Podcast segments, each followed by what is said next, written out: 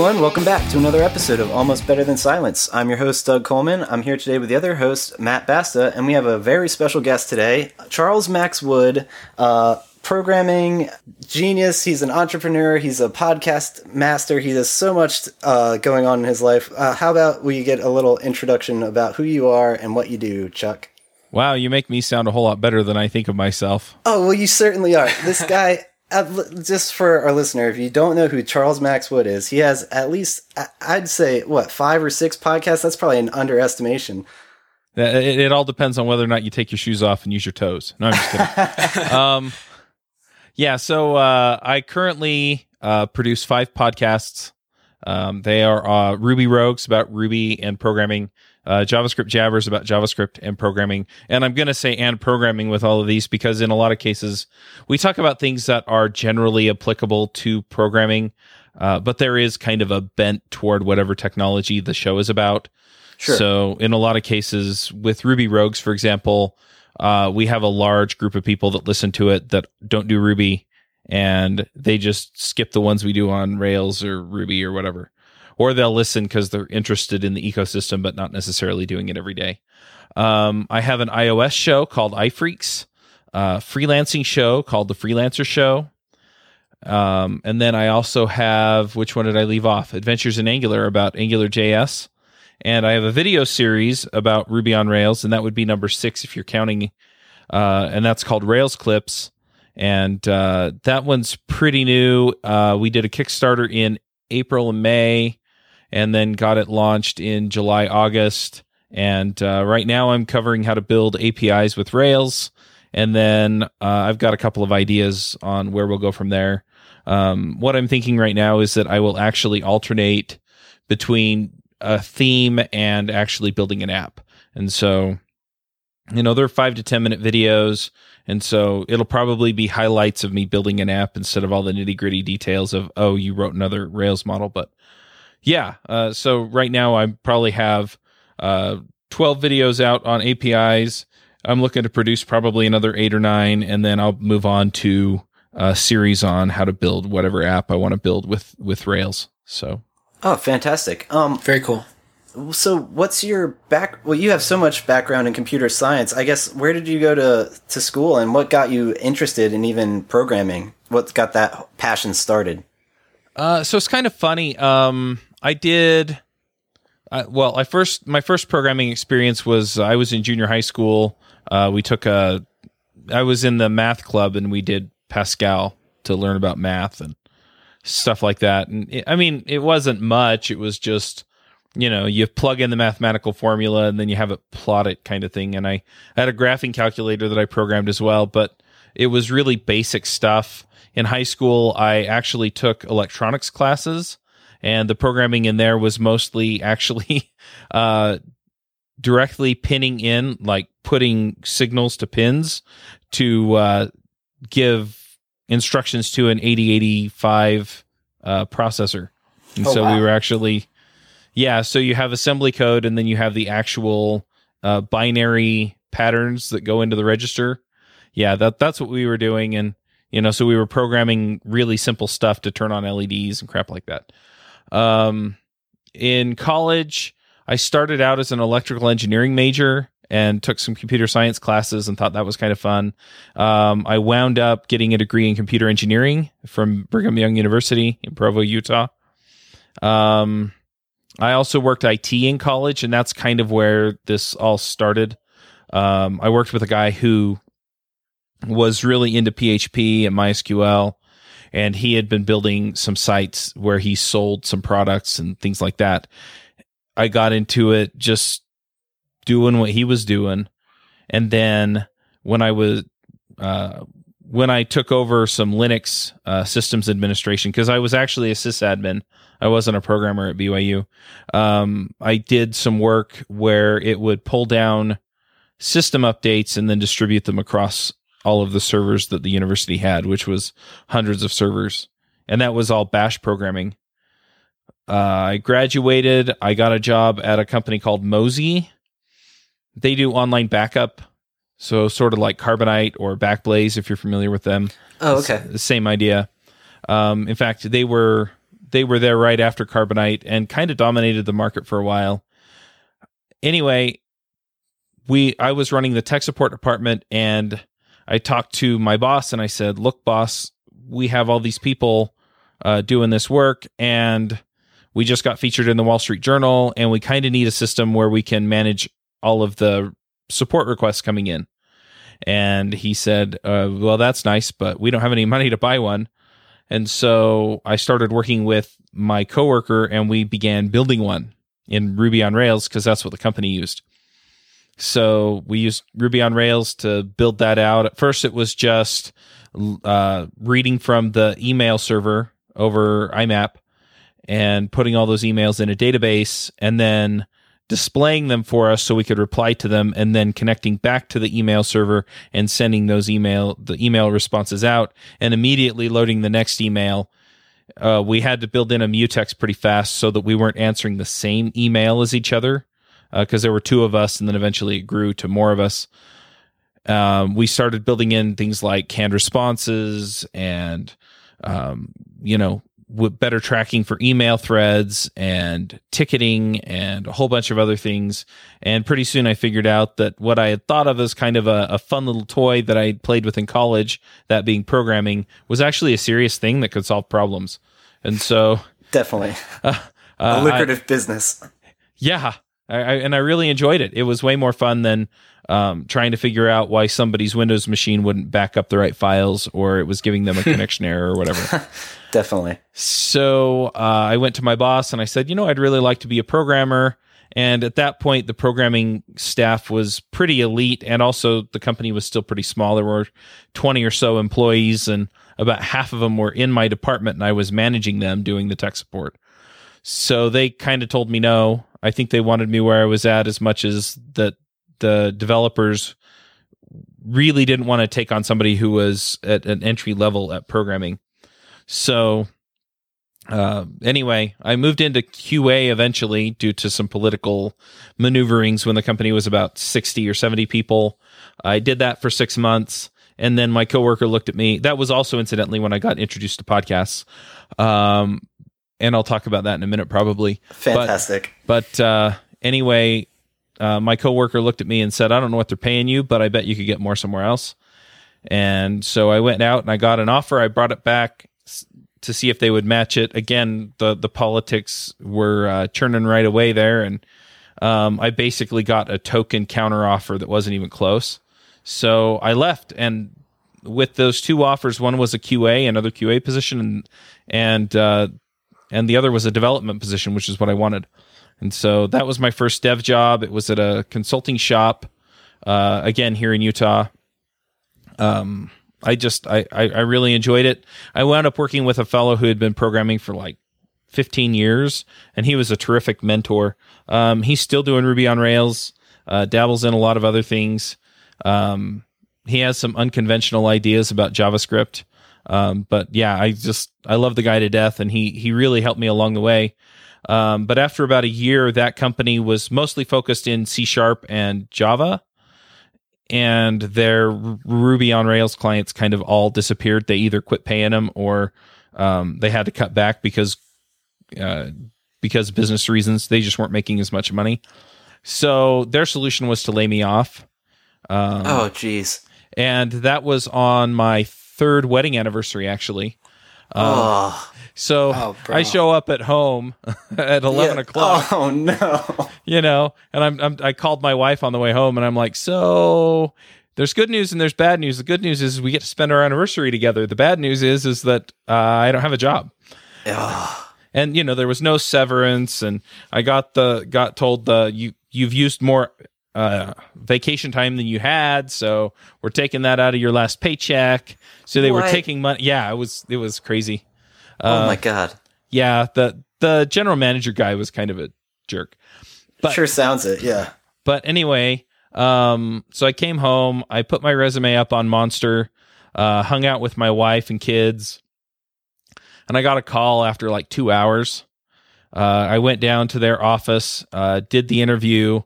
I was pulling out of there and uh, we were going to go to dinner that night. So I was going home to pick up my wife for dinner and I was like 10 minutes away from their office. They called me up and said, "We want we want to hire you. When can you start?" And I'm like, "Tomorrow." Oh, great. so I took that job. Uh, I liked, I, I, loved that job for the first month, and then I hated the next eleven months. Eventually left. Uh, I worked for another startup uh, in Salt Lake. If you go to crimereports.com, uh, most of the geocoding of crime data and uh, sex offender data is work that I did for them, um, along oh, with cool. all kinds of other stuff on the back end. So I worked there for six months, and then um, while I was there, they hired a marketing manager that took them in the wrong direction and actually alienated about half of their paying customers. And so they had a major layoff, and the board, you know, fired a whole bunch of people in the C level. And it was messy, but because at that point I was getting paid, uh, you know, more than other people, I got laid off because that's how they kind of figured that out. So they laid off the highest paid people uh, instead of looking at you know the value that could be brought. But that turned out to be a good thing because that's when I went freelance, and I've been freelance now for five years today. I think it's oh. five years today.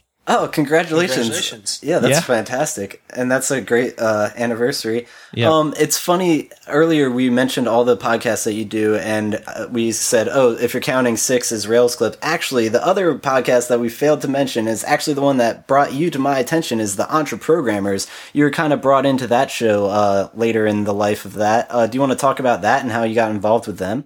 Yeah, so um, I have known Derick Bailey for several years. Uh, I met him by bringing him onto the JavaScript Jabber podcast, and then we had kind of uh, stayed in touch off and on. Um, and Peter Cooper actually introduced or did an email introduction to John Sonmez and uh, said, You ought to get him on the show. He does awesome stuff. And so I brought him, he's been on all of the podcasts that I produce, except for Rails Clips, obviously, because He's not a sure. Rails person. And the freelancer, no, he might have been on the freelancer show. I don't think he has, but okay. he's been on all of the other ones, uh, talking about soft skills and careers, which he, he just, he's a terrific, terrific, knowledgeable person about all that stuff. So anyway, um, yeah, it, it worked out pretty nicely. And, uh, little did I know that they knew each other and had worked with each other. And they invited me to come on to Entreprogrammers as a guest. And I was like, oh, yeah, that'd be cool. So I came on and I talked about what I had going on. And I got an email from him two days later and said, do you want to be a regular? That's great. Yeah. Nice. Uh, the the episode that you initially aired on, you it felt like you were a regular right off the bat, and they were. I remember they were just asking you for advice just because of how much knowledge you have of the podcasting world and all of that, and sponsors and things like that. So that that's awesome that you were able to join their mastermind group. And I know this that's not the only mastermind group you're a part of. Am I correct? That's correct. Um, I was originally part of uh, Cliff Ravenscraft's podcast mastermind, which is now closed. Okay. Um, he doesn't do it anymore, but he had about six groups that he moderated, and that was actually really helpful. Um, there were a few things I liked about it, a few things I didn't like about it, but for the most part, it was worth being a part of. And then um, after he closed that down, I started my own for a while, and that kind of fizzled out. I just wasn't getting what I needed out of it, so I, I said, "Guys, I'm I'm done." Um, you know, I love those guys, but it just it just wasn't worth the hassle that I was going through to keep it going. Um, sure. And then finally, I found another group, and that one is run by Aaron Walker.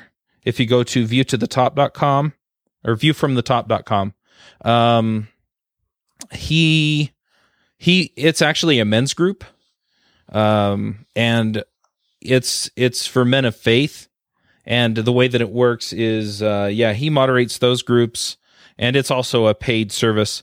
But um, anyway, he Uh, I, I found him through John Lee Dumas's Entrepreneur on Fire podcast. Oh yeah, and he had a deal on there where you could actually sign up for like a thirty minute call. And so I did a 30 minute call with him, and that 30 minute call changed the way that I looked at a lot of things. And so I was like, man, if I can pay for his time, I'm I'm totally in. Yeah, and absolutely. so he yeah so I I I joined that group. It's called Iron Iron Sharpens Iron, and uh, I've met Aaron. Uh, I met him at Podcast Movement actually in person, and uh, he and the other guys in my group are just awesome. And so we we meet every week on Wednesday morning, and uh, I just I, I can't say enough good things about it. The other thing is is that Entreprogrammers and Iron Sharpens Iron, uh, we both we talk about business in both, but the focus is different enough to where I get to see parts of my life through different lenses, and I get I get different feedback, and so that being the case, it really helps me know what I should be doing and help helps me identify um, where I'm going and what I'm doing and how that lines up with the values I have. Certainly, and when you're in a position where you're you're your own boss, it's like who do I look up to to make sure that I'm on track? So it's nice to have that kind of uh, like-minded individuals pointing you in the direction that they think you should be going because they're all you're all in it together, trying to help each other. Yep, definitely. Cool. Um, one thing I I was always curious about, but I never was sure if it's true or not. Is there such a thing as a dev chat studio, or is all of all of the podcasts that you record done remotely via Skype and just recording audio remotely? So I live in this five bedroom house, and four of the bedrooms are set up as bedrooms. Three of them actually have people sleep in them regularly. My boys share a room, my girls share a room. We have a guest room that's kind of the nursery as well. So we'll have somebody in there in a few months here. And then um, there's our room, and the fifth bedroom is my office. And it's kind of funny. I I never really worked in a cubicle, and then my wife found a deal online somewhere where somebody was selling their basically it's a cubicle. I sit in a cubicle in my house, and uh, yeah, that's people, perfect for people think it's hilarious. Yeah, it, it does kind of dampen the noise a little bit, but um, people think that's hilarious that, you know, I left my full time job and then wound up working in a cubicle as a That freelancer. quite ironic. But uh, but yeah, so if there's a Dev Chat Studios, it's this exceptionally messy room that I need to clean up again in my house. And then yeah, we record all of the shows over Skype. Okay, cool. That's that's thanks for uh, being transparent about that because that was just something I always was thinking. Like, are these guys all sitting around a table? Well, I'm glad it sounds that good. it does. It really does. I'll, I'll give you guys that praise. Um, uh, also, is that something that you'd want in the future, or is that kind of too like out of the realm of possibility So just because of where everybody's located? So the, the the deal is is like if I had that setup that I uh, I talked to I talked to you a little bit before the show. If I could get uh, like a machine, a dedicated machine for like each seat on the show, Yeah. and then pipe that through my mixer, and you know manage everybody separately, then um, the shows where I have people who are local, if they wanted to come in, they could come in and talk into a mic, and then everybody else would just dial in. Um, I know Mhm. that's how Leo Laporte does it for the Twit.tv shows. Um, Is he is he has some people that are remote and some people who are in the studio. And I'm not sure exactly how he does that because I haven't actually been to his studio. That's one of one of the things I want to do. It's on my bucket list. But um, the flip side is is that if I had a studio uh, that was outside of my house, I, I really like being at home, and I really like being able to be here when my kids are here, and be here when my wife needs to go run errands and stuff. So there are definite trade offs there. Um, Yeah. One other thing that would be nice about having an actual studio is that I would probably be more prone to hire hire full time employees that are part time people, you know, college students or you know other uh, high school students, local people who can do the work that I need done. And I think Yeah. that might actually be cheaper than the way I do it now in some ways. And I could probably get better quality work because I can sit next to somebody and say, "No, that's not how I want that." Um, Exactly. but the flip side is is that I have awesome and reliable people right now, and I can stay at home, and the the way I do things right now works. Um, so I go back and forth. I'm not I'm not entirely sure if I want to go that way or not. The other thing is is if I hire full time employees, then I have to start playing payroll games and you know report to the state and report to the federal government and all that crap. And I don't know if I want to do that either. Um, I can tell you that my dad. So my dad has his own business. He's a dentist uh, here in uh, Provo, Utah, and uh, so all of his uh, dental assistants are part time because Okay. he doesn't need them there the, the entire time that he's there. So the the issue is is that he's had several of them that have stolen from him. Uh, he's had one that actually uh, was committing fraud on her uh, time cards, and gosh. with all of that stuff, when he let them go, he still had to pay unemployment. And so, I mean, just stuff like that kind of makes me a little bit hesitant to hire somebody because I don't want to hire somebody and then have some kind of legal issue come up because even though they didn't work out or weren't good employees or weren't good people, you know, I, I still have to, you know, I have to pay some penalty for having hired them in the first place. If I they're if they're contractors, it's it's okay. You screwed up. The contract's over Yeah. you know, but you know, for the most part, you know, I give people plenty of chances. Uh, the folks that I have working for me now, um, only one of them has been working for me for less than three months, and he's already proven himself. And so at that point, then it's like, yeah, you kind of screwed this up, but just do it differently next time, and I can count on them doing it right. So, yeah, there there are definite trade offs there, but that's kind of what I'm looking at. So okay. Yeah, that- lot- lots of thoughts. reasonable. but yeah, basically, uh, I'd have to have a really compelling reason for actually setting up a studio. Um, I could see it happening in the future. I have some other ideas of things that I could do where it would be nice to have a studio, but at this point, no, I probably won't. Okay. So let me Thanks. ask you something. So you you've got all of these podcasts, right? And and as Uh-huh. far as you know, audience goes and engagement. I mean, you've achieved what you know is, is the dream of so many podcasters out there, right?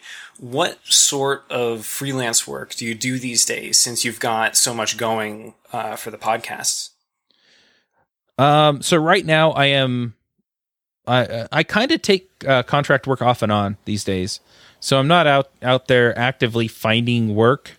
Um, I kind of wait for the work to find me. I've got uh, a a retainer deal that I just barely, you know, inked the paper on, uh, and that's like four to six hours a month. So it's really not that intrusive. I've got another deal. It's it's probably three months uh, worth of work, and you know they want some pretty drastic uh, upgrades to their system. Um, for one, I have another developer that helps me with a lot of that. He's in Argentina, and he does tremendous work. Um, he's worked with me for years. He's worked on a lot of my stuff too. He's probably done more work on DevChat.tv than I have, development wise. Okay. and uh, you know, I've done I've done plenty of work. I mean, I get in there and, and work on it too, but he's he's done probably more than I have, and uh, he helps me with those contracts too, and I pay him. So I pick up the work that I can handle or feel like I need to handle for the client, and then I hand a lot of that off to him too, and then it really just comes down to what do I have going on this week? Um, what are my commitments? Do I have enough time to put in the kind of time that I need to to do right by this client? And how much you know can I outsource to um, my uh, my other developer and get all that work done? Um, but yeah, that that's kind of the level I'm at, and I'm usually I usually top out at about ten hours of consulting a week. Um, Okay. And sometimes it's it's a lot less than that, depending on what I've going on. Uh, so, for example, with this retainer client, um, I'm not doing any work for him next week because I have Angular Remote Conf next week, um, and I'm getting stuff together for Rails Remote Conf now. But a lot of that's at this point it's basically automated. I've got I've got most of it systematized. There are a few things that I do myself on the marketing just because I like having the personal touch, but they're things that only take me a half hour or so a day, and uh, are important enough to me to do myself. And then the rest of it is mostly yeah a system that I can hand off to other folks. Um, and so then it's just emceeing the conference, and so those weeks I take off and I don't do any work. But the other weeks, you know, if if I have everything else done for Rails clips and for the podcasts and you know stuff like that and the conferences, then yeah, you know I can put in ten or fifteen hours a week. Cool. Yeah, that's that's good. Um, do you want to talk about the remote conferences a little bit? I know you recently had one earlier this year for JavaScript, and now you're mentioning there's one on the horizon for Rails and what and Ruby. I mean, what what else? Uh, so Angular Remote Conf is next week. That's right. I don't I don't know when this publishes. Uh, probably three weeks from now, but we'll see. Right. So too late for Angular Remote Conf. That's September 24th through 26th. Um, it is not too late for Rails Remote Conf. That's going to be September or November 5th through 7th. Um, I did JavaScript Remote Conf uh, earlier this year in February. I actually did a little different format. That was all in the evening. It was like two hours a night for, on six nights. Uh, that was kind of rough in some ways and worked out nicely in others. Uh, yeah, I was going to ask, what was, uh, how was it? Uh, I guess, how did your audience handle that? Because personally, that seemed to be better for me, but I wasn't sure how that would work for other programmers that wanted to tune in. So it was kind of mixed feedback. Um, doing it later in the evening made it hard for people in Europe to attend. I got a lot of feedback about that. It was, I think, a little bit better timing for people in the South Pacific and Australia and Asia. Um, but overall, I got way more feedback from people who said it was too late at night than too early in the morning. Um, the other thing was was that it was after work in the US and so a lot of people were happy to come to that but I did get feedback from several people that were saying I can't make it all those nights. And so I mean we we did provide the videos afterward but it's different than actually being there and being able to submit your question and get it answered by the expert in real time and things like that. So I changed it up. Uh, Ruby Remote Conf was in June and I tried doing basically a three day conference for four hours a day. No, I did a four day conference, four hours a day. Um, you know, basically from noon to four thirty Eastern time, and that worked out a lot better for me. And it didn't seem to really deter that many people from attending, and so that worked out real really well as well. And then um, Angular Remote Conf's on the same schedule, so that's 12, 12 p.m. to four thirty p.m. Um, Mount or Eastern time. So it's for me that's 10 10 a.m. to 2:30 p.m. And okay. uh, you know that that seems to work out nicely for everybody unless you're in Australia. And I've had a handful of people say I'm in Australia and it's like two in the morning, um, which kind of sucks for them. But you kind of have to pick a an area of the world, I guess, where it yeah. doesn't work for, and uh, that's that's kind of where it's hit. Uh, the flip side is is that I've gotten a lot more European registra- registrations, and it has totally offset the difference on for me monetarily as far as that goes. And the time the time is way more convenient for me, so I'm probably going to keep them at that time. And I just feel bad for the South Pacific, I guess. Yeah, I hear you. That's kind of unavoidable. Um, are these something you intend on being an annual event? Yes. Fantastic. Oh, that's great. Yeah. So I'm gonna do Rails Remote Conf in November. Um, I, I'm not. I, I may move the, the the dates of them around a little bit. Um, I found that Ruby Remote Conf being in June, a lot of people were on vacation or you know they were just not focused on that kind of thing. So I'm probably going to move it to May. Okay. Um, the only downside I see to any of that is that Rails Remote Conf is like a couple of weeks before RubyConf. And so people who are going to both, it's going to be an extra hundred or two hundred dollars for them to attend uh, Rails Remote Conf. But the flip side is is that you know compared to what they're paying to go to RubyConf, it's it's chump change. Yeah, um, and maybe something to consider would be some sort of uh, season pass or something where you get access to all four conferences or something along those lines, where you could potentially save money, but also I don't know, some kind of early bird access. I think you do do that with some of the ticket prices. Yeah, I do early bird access or early bird prices, and I like the way that it's worked out. But yeah, the early bird prices are basically half price uh, up, yeah. up through the early bird. Now, if this goes out in three weeks, it's past early bird for Rails Remote Conf. But by then, I should also have the website up for next year's JavaScript Remote Conf or JS Remote Conf. And uh, it'll be the same deal. It'll be $100 early bird, $200 um, regular price. And I also have the users group tickets. So if you have a users group or uh, companies can buy the group tickets, and the group tickets basically come out to uh, 10 times whatever the individual is. And then you can have as many people on site as you want. Oh, great. That's awesome. Um, okay, well, here's a two part question, and then I'll let Matt ask some questions because I'm like stealing everything. Uh, it's, but, it's all uh, good. We'll go as long as you want. All right, great. Um, so you have so many podcasts. I have to ask, what was your first podcast experience? Which was what was the name of it? And also, the second part of this question is, um, uh, where did it go? Uh, well, let's just like, go with that, and then maybe I'll think of it. Well, let me tell you a story. Once upon a time, I was working at Mozy. I was in QA, and uh, I was, you know, doing my testing. And back then, it was the dark ages where things like Selenium existed, but my boss didn't get it, and so we had to do the testing manually. So you know, you can imagine I'm sitting there and I'm kind of I, I, would write the test scripts and that was the skilled part of the job, but I would also execute the test scripts, which was mindlessly clicking crap. Um, yeah. you know, or they I would get hear from the developers there's a new feature, go test it, and so I would find ways to break and or hack it, and I was very good at that. Um, but anyway, so I'm sitting there one time and I'm mindlessly clicking on stuff, you know, checking through stuff working and my coworker there were two of us in qa at the time and then there was a team that we worked with in india um, that, that also did some of the manual testing. So he's over there and he is cracking up. He's sitting right behind me and he is laughing and i'm I turn around and i'm like is he watching a video on youtube no i'm like what are you laughing at and you know i had to i had to kind of tap him on the shoulder to get his attention he pulls his headphones off and he goes I'm like, what are you laughing at? He's like, oh, well, I was listening to this podcast. And I'm like, podcast? You know, I'd heard of I'd heard of the the word, but I hadn't really thought about it. Well, he had just bought one of those brand new uh iPods, right? Like right when they had come out. Oh yeah. And he had then checked out podcasts and he had found like Grammar Girl and a whole bunch of others and I by then I was into Rails, but I was doing QA and I was like, "Oh, that's cool. I wish I had an iPod." And he's like, "You don't need an iPod to listen to uh, podcasts." And I'm like, "Oh, really?" So my I had a little Mac Mini. I think it was a Mac Mini. I had a Mac Mini sitting on my desk that already had iTunes on it.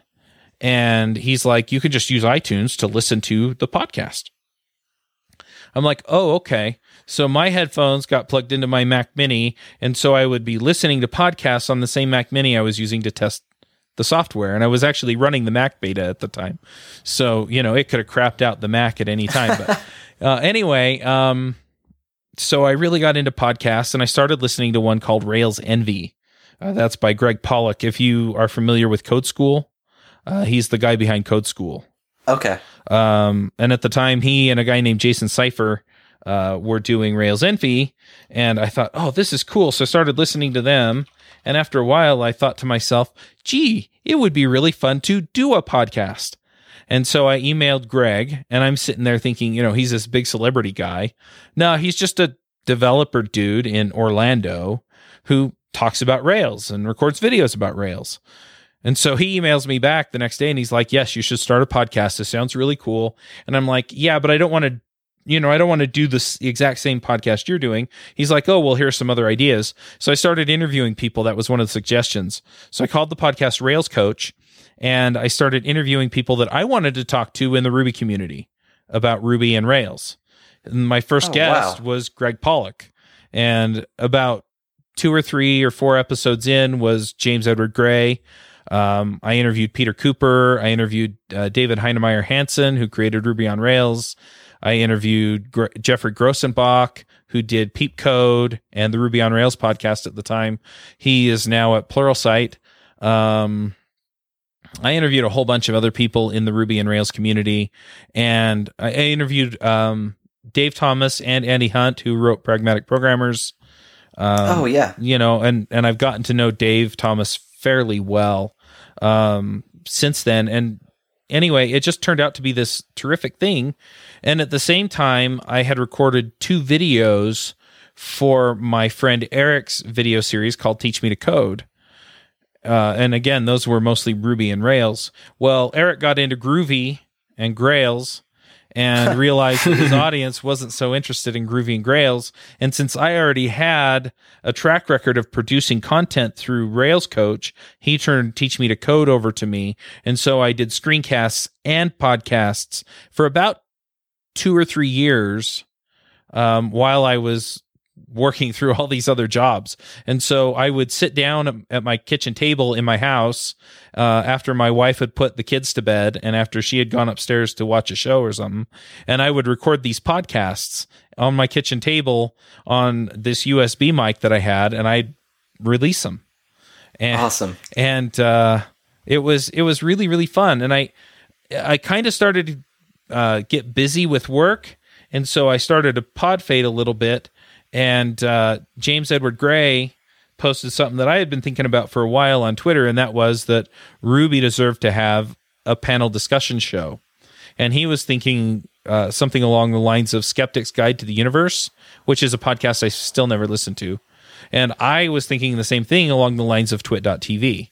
And so when I saw the tweet, I got excited and I tweeted him back and I said, I said, I've been thinking the same thing. What do we got to do? And he said, Well, you know, let's talk about it. So we started talking about it. I started inviting people, and we got uh, Aaron Patterson, who's a core committer for both Rails and Ruby. Uh, we got Peter Cooper, who does Ruby Weekly, JavaScript Weekly, and HTML5 Weekly, and a whole bunch of other weekly newsletters. Um, David Brady, who is a local guy here in Utah. Um, in fact, uh, short story I met him at a users group, thought he looked familiar, couldn't figure it out. We finally figured out that we lived in the same neighborhood and that he lived two blocks from me, and he looked familiar because I'd seen him at church. Okay. So uh, we invited him because both James and I knew him, and then James and I. So that was the original uh, cast or panel on Ruby Rogues, and uh, so we pulled that together. Uh, Aaron and Peter eventually pulled out because they were busy, and we brought Avdi and Josh in, and that was the panel for a long, long, long time before we finally started switching people out because people had life things go on and had to leave, or we felt like we needed to bring somebody else in the next the next January, Jamison Dance came to me and said, "What does it take to start one of these podcasts? I want to do one for JavaScript." And I said, "Oh, well, why don't I just help you do it?" And so I kind of took over. Uh, that's kind of my personality. I just do. I you know I, I I don't talk a lot. I just do. So uh, we started JavaScript Jabber. I started Freelancer Show about the same time. Uh, iPhreaks is about a year and a half later, and Adventures in Angular is uh, just barely a year and like two months old. But in order to do, you have to talk a lot. Yeah. But no, I know what you mean. no, that's and another thing I heard you say earlier that just r- rung a bell with me. It was uh, you started to pod fade. I think that's the funniest term I've ever heard. And so many podcasts tend to pod fade. It's just. Um, speaking of pod fading, though, is Rails Coach still a thing? So I rebooted it at one point, and I did about thirty episodes.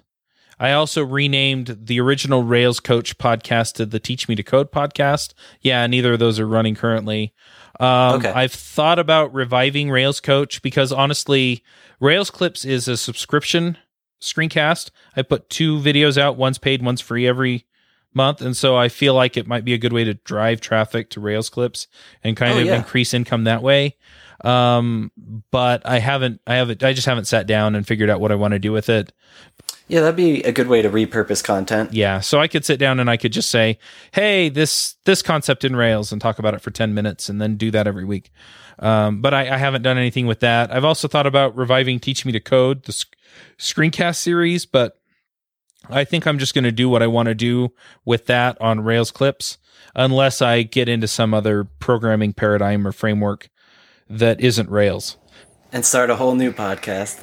no, I'm kidding. But no, that's fantastic. I think it's crazy how much you got going for you. But seeing how you produce so much content and are making so many podcasts, like how do you find time to listen to any? What are some of your favorite shows, like to date? So, um, if I tell you all my favorite shows, some people are going to get pissed off, especially Oh, since uh, it's the uh, election season, so people are paying more attention to politics. Okay. Um, because I do listen to a political podcast that from a personality that is fairly unpopular. Um, that's completely up to you whether you want to delve into that or not. oh, I will totally share. I'm just saying, don't be mad at me because I listen to it. I will. I'm not uh, ju- judging anybody. But uh, anyway, so um, on the top of my list is Twit, Twit.tv, and Sure. MacBreak Weekly by Leo Laporte. I love those shows. Um, it's just kind of fun to hear other people talk about tech stuff, and they hit it from kind of more of a consumer, less developery end. And they have tech pundits come on and talk about stuff, and so th- those are awesome. Those are just uh, tremendous, and I love those. Um, I also really like Michael Hyatt's "This Is Your Life." Uh, it's just inspirational content, and he he he really just hits home with every message, and they're so well organized and well done. And he kind of has a, an assistant um, set that up. Oh, another Leo Laporte show with Steve Gibson is Security Now. I also really like that one. Um, Okay. Smart Passive Income with Pat Flynn. Uh, I'm a fan of that myself. Uh, podcast Answer Man. Uh, Cliff Ravenscraft. The one that's going to piss people off is I'm a huge fan of the Glenn Beck show. I I, th- I almost had a feeling it was that, but and I that's the thing. Um, I know certain people will get uh, butthurt over that, but whatever. Yeah, we, we offend our listeners way too often, anyways. yeah, it's, it's so fine. don't worry about it. well, so so my thing is is like I, I have no problem being who I'm going to be. Um, you know, I don't talk about it a lot on my shows because it's it's off topic. Um, Sure. You know, in the pick section, I've picked some of Glenn's books. Um, usually they're not the here's you know here's my explanation of this topic that's kind of a political hot button issue. Usually they're things like uh uh what is it martyrs and massacres or, or uh, anyway, he's got two of those books and they're just stories from history. And yeah, there's a little bit of here's the moral of the story at the end, but you know, they're not they're not like, hey, you know, this particular hot button issue like uh you know, Common Core. He has a book on Common Core. He's got a book on a couple of others. And, you know, I, I don't pick those because I'm, you know, I don't want to be preachy or anything. And um, I know that not everybody's going to get into it. Um, you know, I also picked uh, some religious stuff a while back, and I, you know, I, I got a whole bunch of people saying, you know, that was awesome. I really appreciate it. I, you know, I, I've I've looked into a little bit of, you know, uh, the Mormon Church and stuff like that, and then I had some people just get totally bent out of shape, and you know, oh, it, you know, it made me uncomfortable. Was kind of the nicest uh, negative feedback I got. Okay. And uh, you know, I, I had one guy email me and say, "I'm telling people, I'm talking people out of listening to your show because you picked uh, the LDS Church." And you know, for jeez. for me, it was just, you know what, this is who I am. I didn't get on there and you know tell people that they're sinners or anything. You know, it was just, hey, look, you know, this is something that's been a positive thing in my life, and I'm sharing. So yeah, you know, that's but yeah, I, I I don't have a problem being who I am, but I also am aware that not everybody wants to hear about those aspects of what's going on with me. So okay. Yeah, that's fair enough. And yeah, like Matt said, we offend our listeners way too often on this show. But um, Matt, do you have any questions before I kind of go into the video game side of things? Um, I I think I only have one. Um, i obviously, you're very familiar with JavaScript, and I mean, you have show about it, and you have Angular uh, content. Uh, what do you think about a lot of the very, very new sort of bleeding edge JavaScript stuff? So, you know, people are talking ES7, um, the future of React, uh, Electron on the desktop. Um, what's what's your take on it? So I'm going to piss people off with this too, but I don't mind. um, okay, so let me start with the E ES6, ES7 stuff. I think that it's long overdue, to be honest. I know a lot of people are out there and they're like, you know, the JavaScript we have is fine. And, you know, I, I don't want to have to learn another language because there are a lot of new language features in ES6 or ES 2015 and ES 2016. Uh, ES 2017 is what they're actually working on now for the spec. And it's a big change from ES5 to ES 2016 or 2015 or whatever it is. Uh, we just call it ES6. Um, Sure. So uh, a lot of those language features are things that I think are going to empower people to write better code. Uh, Sure, you need a transpiler, but heck, you know, it's one build step. Um, you honestly, the learning curve on those is so small compared to actually learning the new language features that, you know, the argument against having a build step versus the argument of we don't have time to learn the, the features is kind of silly. Um, but ultimately that's where JavaScript's going. So in another year or two or three, you know, we're going to see browsers that have fully implemented yeah, uh, JavaScript or ECMAScript 2015 or 2016 or 2017. And, you know, for older browsers, you're going to have to transpile for support anyway. And so there's no reason not to be learning it now. Um, I'm I'm also really bullish about uh, systems like Dart or uh, TypeScript. Uh, again, just because they add powerful features that enable certain apps to be written, and so you know, go learn them, go figure them out, go see what they give you, and then you can make your own decision as to whether it works for you. But everybody should be at least looking at and learning ES6 and ES7, etc. Uh, is my opinion. Now, as far as React and some of these other systems go, a lot of them are based around functional reactive programming, which is a programming paradigm that I'm not going to explain on this show. But uh, uh, allow me to say that it it enables you to write certain types of apps and it eliminates a lot of side effects, which are usually where your bugs come into programming. Um, it's not a panacea, and that's part of what's going to tick people off. Is some people think that it is the way to go, the next way to go, and I think it's a very good and convenient way to go. I don't think it solves every problem, and I don't think it's a good fit for every problem as opposed to some of the more object oriented or procedural approaches, depending on your problem. But it does solve a lot of classes of bugs, and it's definitely um, it's definitely a powerful paradigm. And so, as much as we see Angular and I think Ember to a certain degree, Ember is much more OO than Angular is, and Angular mm-hmm. has adopted a lot of FRP principles. Um, Ember has some, and it's changing the way that it manages the DOM some based on React um, to make it faster and more performant. Um, so I'm really excited about those two, but uh, I generally, you know, I don't see those as a panacea. And then finally, you have JavaScript like on the desktop. You talked about Electron. Right. Uh, you also have uh, things like Cordova, where you're writing JavaScript for the mobile market. And uh, Telerik has actually come out with um, JavaScript. What is it? I forget. I forget the name of it, but they have one that actually statically compiles JavaScript to uh, machine bytecode or uh, mm-hmm. anyway. So it works like a native app. Uh, you also have React Native, which also compiles to a native app. Um, so you've got all of these different things, and they all have their trade offs.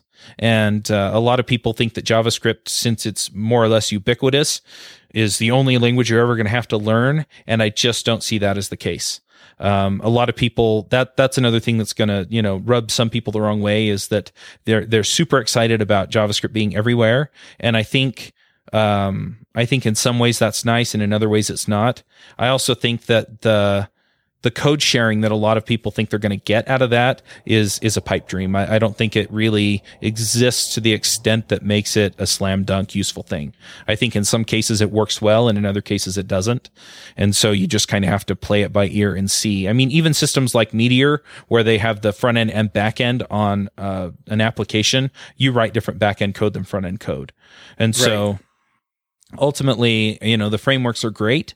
They solve a lot of problems for you. They also make a lot of assumptions for you that may help or hurt you. But ultimately, you know, it's it's an ecosystem where you know you have a lot of options and i think uh, going just for the javascript solution in all cases is short-sighted and so you need to be looking at, at all the good solutions and make sure that you are not making major trade-offs in productivity or performance based on your preference for a language or tool set yeah, definitely valuable advice. And you mentioned um, Dart and TypeScript, and certainly you're a, a big Ruby guy, so uh, I'm sure you, have delved into CoffeeScript a little bit. Mm-hmm. Um, do you have a favorite JavaScript dialect or you know, language of choice? Um, at this point, I'm still playing with them.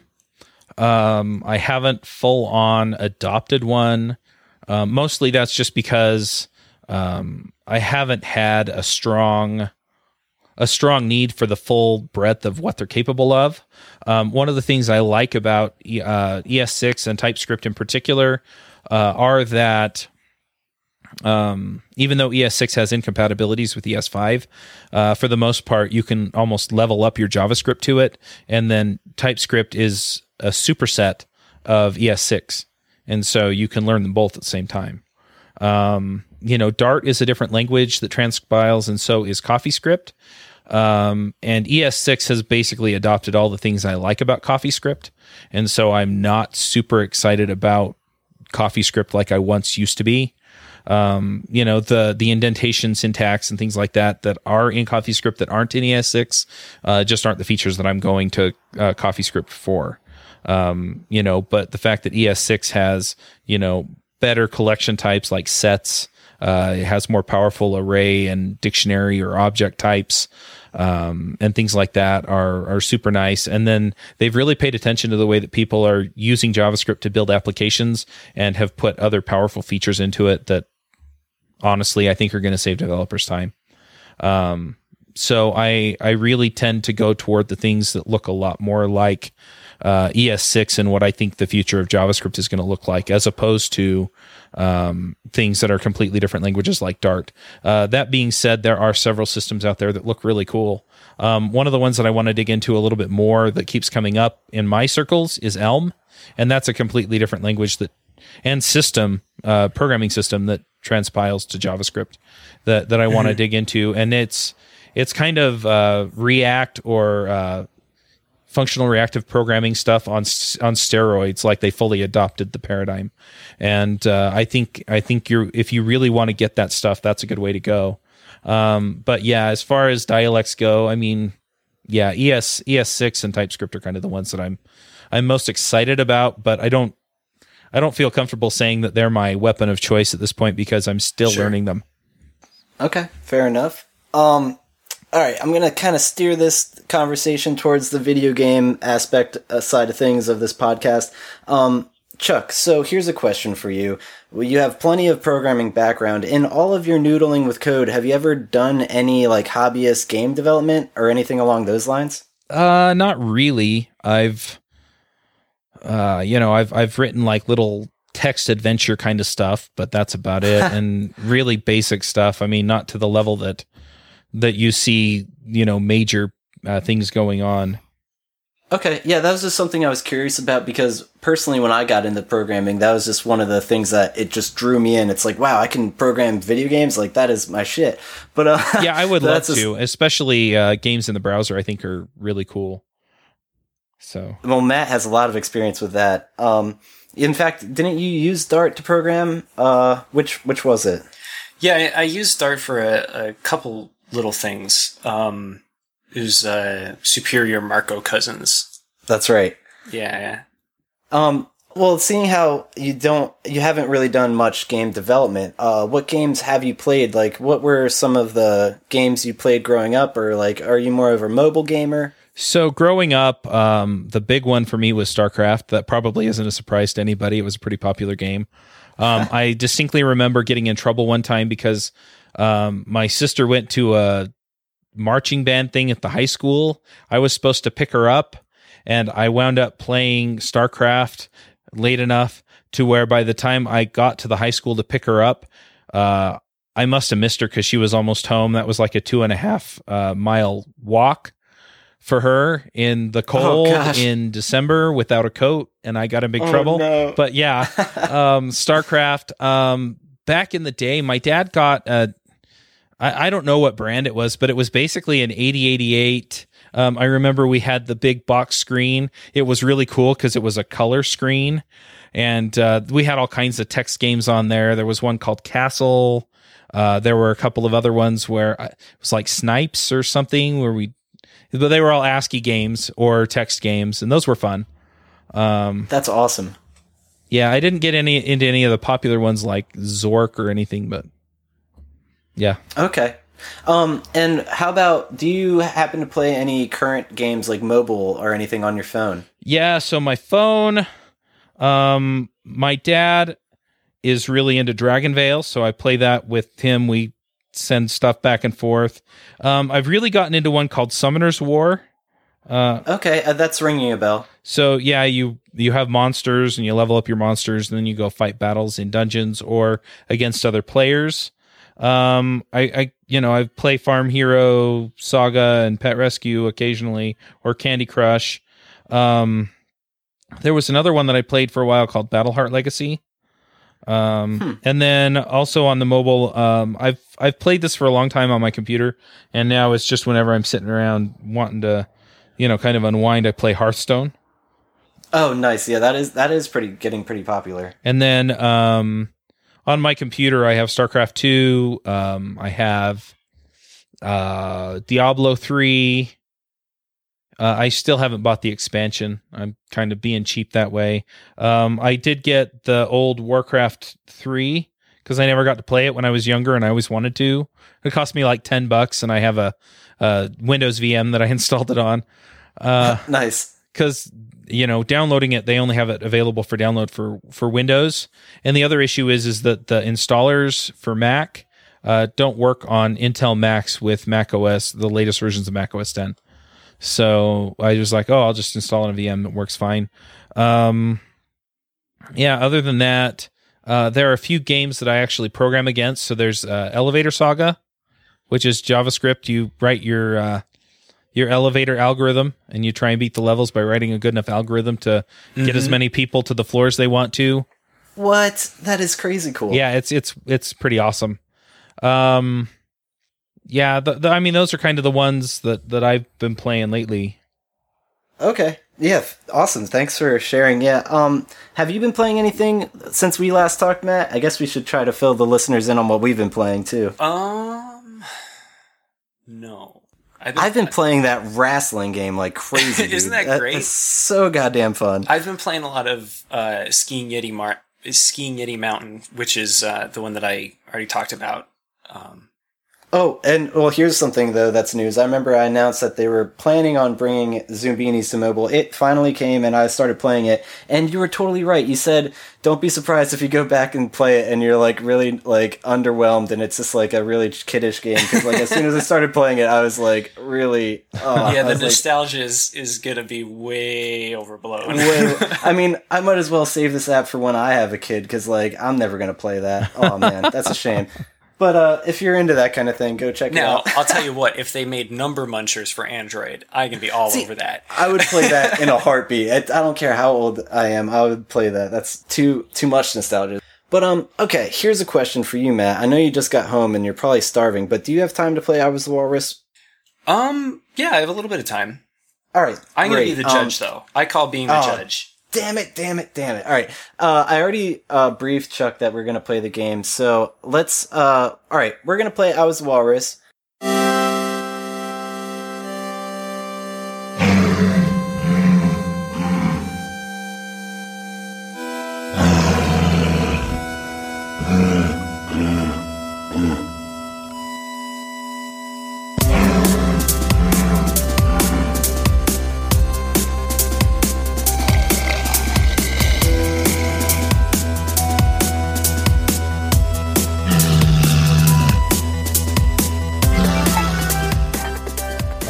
Short on sleep. We'll see how this goes. All right, great. That could work um, to my advantage or not, right? It really could. Uh, could go honestly. either way. But uh, I think we're ready to play. Um, do you have categories, Matt? Because I, I, can't help you. I you. typed one up. Um, I'm thinking okay. more. Um, I'll I'll try to send one. Okay. Do you want me to Do you want me to get this started? You ready? Yeah, sure. You guys ready? Yeah, let's do it. Yes. All right. So, imagine you are the keeper of the forest, right? It's like Lord of the Rings, you're a giant tree, right? You got magical powers and stuff. What do you do to troll all of the creatures in the forest? Oh, this is great. Oh man. Uh. Man, my humor is going to be so juvenile. it's always so juvenile in this game. I think I'm ready. Uh, I think, I guess, yeah, I guess I'm ready too. Okay. All right, on three. Ready? One, two, three.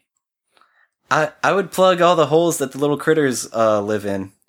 You know, it's the forest. There's tons of fresh fruit out there. So you go, you eat as much fresh fruit as you can because everybody knows that fresh fruit in those quantities gives you awful gas. Oh, and then I would just go running through the forest, stinking it. And that's right. Just, oh wow! Just a big old tree ant just run through the forest, gassing the place. That's up. right. And then I would go back through an hour later and go, "What happened here?" Yeah, I, I, I think that's an auto win because all my a- animals would be glad that they're underground, avoiding the gassing. yeah, I- I'm gonna have to. I'm gonna have to give it to. That was a fantastic answer. So that's that's a I- perfect example of how we play this game. So I, I told you it'd be juvenile. no, that's what we want. That's great. All right, so oh man, so, I, I am a Cub Scout leader, so yeah, anything that makes them laugh, I guess, is a good answer. oh that's perfect. Excellent. Um, Where did the inspiration come for that? That was great, man. I don't even know. I'm. Oh, I got all my D and D stuff here on the desk still. Nice. uh, from Sunday. Hmm. Yeah, I think I got like six experience points for that. Oh, absolutely. Yeah. Um. I'm gonna level up my dexterity here. Go ahead. I'm thinking. Matt, if this could, I don't know if this will help you or not, but maybe something to be to do with being rescued by someone or something. Okay. Well, how about this? How about um. You are in trouble, right? Always. But I forgot to pick up my sister at school. That's right. Playing too much StarCraft. not that kind of trouble. You're you're in trouble, but you think you can get out of it and you can save yourself, right? Uh huh. And at the most inopportune moment, someone comes in to rescue you. What is that situation and how does this play out? What what is this embarrassing situation that you're being rescued from? Oh no. Oh yeah, this is tough. Huh. You think you can get out of it, you're like, "Oh my god, if I had more time." And then and then someone shows up in some way, "I'll save you." All right, wow, my answer is really a long one and a true story, so it's it's gonna be weird. Oh dear. Yeah, Give me another hope- minute. yeah, I hope it's winning material, but I'm not sure if it is. Okay, I, I think I've got something. All right. Ready? On three. One, two, three. Okay, mine's kind of long, so bear with me. I was not supposed to be having sex, and I had like thrown my girlfriend into a closet to like, and my mom had just got home, and I was like, oh shit, I am in deep shit. And she, and the thing is, uh, oh my god, I was so screwed. And the bottom line is, my dog ended up, uh, creating a distraction so that I was capable of sneaking her out of my house and getting her home without my mom even knowing that, that she was in my closet naked and I snuck her out of, into my car and to her house. And the reason being is my dog who came to my rescue. Oh, gotcha. So you're, you were rescued by your dog. Yeah, he per- created the perfect distraction. Nice. All right. So I was thinking of something more along the lines of you're you're at a party for work and Mhm. somebody spills their drink on your jeans and it's it's something that stains so you got to get it out right away cuz these are these are nice pants and you, you got to take care of it. So you kind of rush out of the room and you're not really paying attention. You run into the bathroom and uh, you know nobody's in there so you pull your pants off and you put them in the sink and then you realize I've got to go now. So Oh, you so so you run over into the stall and you sit down and you start going and when you're done, you're getting ready to come out and you look over to your left by the sink and you see high heels and you realize that you have gone into the ladies room. Your pants are in the sink. You don't have any pants on and you're Oh, stuck in the stall waiting for help, right? Well, luckily your boss you know, was wondering where you were going and he saw you go in there. And so you're just waiting for this lady to leave and the boss comes in and starts having a conversation with this lady in the ladies room and you're thinking, "Okay, how much worse can this get?" You know, my boss is in here, he's going to see me in the ladies room and he's talking to this lady and she's not leaving. And so he came in to rescue you, where in reality, all you needed was another couple of minutes for her to finish washing her hands and you'd be able to leave. Oh I- man. That was quite. That's the- I, I was. I was literally in that man's shoes. I was terrified. That was such a good description. Oh man. But but the the thing is about this. All right, and now this is part of the game All where right, we defend now, our now answers. we get down to the the debate. yeah, we we defend our answers. Uh, I see. I don't see that as a true rescue moment. I see where my dog he made the distraction, and I was able to get out of the situation. I was no longer in the trouble I was initially in, whereas that person is still in trouble, and either the I don't know what's going to go on because the boss shouldn't be in the ladies' bathroom that long. Fair That- enough. Well, that I, I guess that's true. At the same time, your dog passes no judgment. Your your dog doesn't know. You know, so that I mean that could have been a much worse situation. but situation. that's why he he was just like an I don't even know an un. I didn't expect him as a savior. It was I literally Yeah. thought at that point of my day I was like, well, I am in some serious shit, and then I pulled some 007 shit thanks to my dog. That's true. That's true. I- oh man, It was I- literally like living a movie that day. I was I was I couldn't believe it. Hmm. All right, so f- let me ask you this: What kind of dog did you He's have? adorable. It I, if you saw a picture of him, you'd you'd Is, be like, "That's the winner. is the it a small dog or is it a yes, big dog? a small dog. Is it what is what is it a, a cute dog or is it like one of those Very those cute. ones where that look like they always I'll have put- a wet face? I'll put a picture in chat. One sec. Okay. Here also. Slack Picture. somehow changed its icon. It used to be like a little plaid thing, and then it turned white, and now it's like a little plaid thing again. I don't know what they're doing. I love Here Slack go. though. Oh, it's it's so good. If we didn't have Slack, our podcast would be so unorganized. There's Oh, you the put picture. it in Skype. Yes. Oh, it it might be loading. Oh yeah, I forgot got. Skype is not the best to send it send files with. But he's a little guy. He's cute. I'll have to take your word for it. Oh damn it. So okay. what what kind of what kind of office party are we talking about here? Is is this like the Christmas party? Yeah, that's this what I was kind of envisioning was like the Christmas party. Mm, so this The isn't one everyone's like at. your- yeah, so everybedy's your- dressed up and brought their Yeah, it's not like a team and- social. It's not Yeah. like the a Q four kind of you know sales goal reached. Oh man, I oh. I'm gonna have to give this one to Charles just because like that that gives me chills just thinking about it. It's Yeah. so horrifying. I was terrified. Because I, can- I can Oh, imagine sure. that happening where it's like you're in just a panic, you got your hipster pants and, and you don't want them Yeah. to stain because you haven't washed them in a month and you're not supposed to wash them.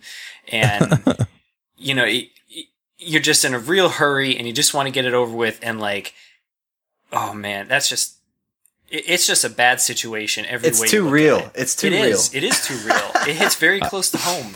I, Yeah. I have to I- say though that I have done some things that I was terrified my parents would find out about, and so I, I, I was there with you too. I was just like, oh man, That- my I'm mother glad would have murdered me. Yes, okay. I'm glad I'm not alone there then. So- Okay, that's good. But hey, we have a winner. Uh it's Charles. Thanks for thanks for playing. Do we Ah, have no like problem. a winner noise? Uh Like, like it's some. the the winning music outro. Dun, dun, dun, yeah, I guess that's it. Okay.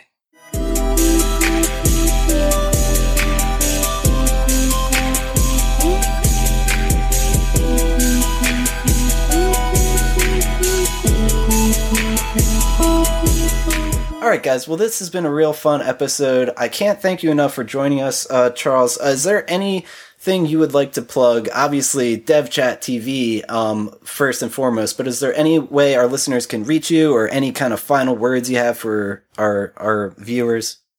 Um so so mainly I mean if if you're listening to the podcast even if you just started um I love connecting with people you know you feel free to email me chuck at devchat.tv uh you can also find me on Twitter at cmaxw uh C is Charles Max is my middle name and W is my wood um the other things yeah devchat.tv you can go check out the remote conferences uh rails remote conf js remote conf i'll probably be doing ruby remote conf again next year i'm also looking at adding a conference for uh, something related to freelancing or careers and another one probably for ios uh, i've been getting a lot of demand for that off of iPhreaks. Um, and so, yeah, just look for any of those and uh, go check out Rails clips if you're into development. Um, I've got some other things in the works, but I don't want to talk about them because I don't know when I'm having done. Sure. Um, but yeah, uh, I am happy to talk to people about whatever. Um, I actually do 15 minute calls with any of the listeners to any of the shows. So if you listen to the show, you can get the URL for that. Um, I, I just announce it at the end of every show. And uh, yeah, you just schedule a time with me and I talk to you on Skype. So if you're into the shows and you want to do that, then keep an ear out for that.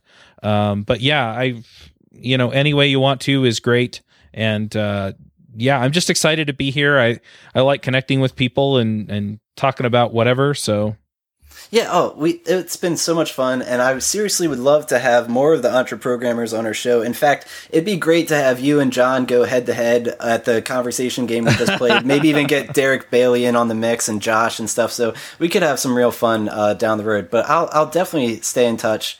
And um, I guess listeners, if you enjoy our shows, please let us know. Uh, give us a, a, rating review on iTunes. It trem- it helps us tremendously. And we have Facebook, Twitter. Our handles ABT Silence. And if you want to email us suggestions for the game, uh, I was Walrus. You can always send categories to almost better than silence at gmail.com. Anything you want to add before we go, Matt? All right. Can I can I add something real quick? Oh yeah, I, absolutely. I, I, don't think people realize exactly how much that helps. Uh, the more reviews you get in iTunes, especially close together, uh, the higher your podcast ranks. Uh, the other thing is, is if you share it with other people and people start subscribing, that also really helps. If they subscribe through iTunes, those are kind of like votes for the show, and so the the more the more you can do for this show like that, the more it helps. Just just saying as a podcaster. Oh, that that's really that puts it like we can't ever explain that correctly to our audience. So you did a great job. So seriously, listener, any kind of help you can throw our way, we really appreciate it. Tell your your every your mother, your brother, your cousin about our show as long as you think they'll enjoy it. But uh, we'll see you guys next week. Thanks again for joining us, Chuck. Yep. See ya. Bye.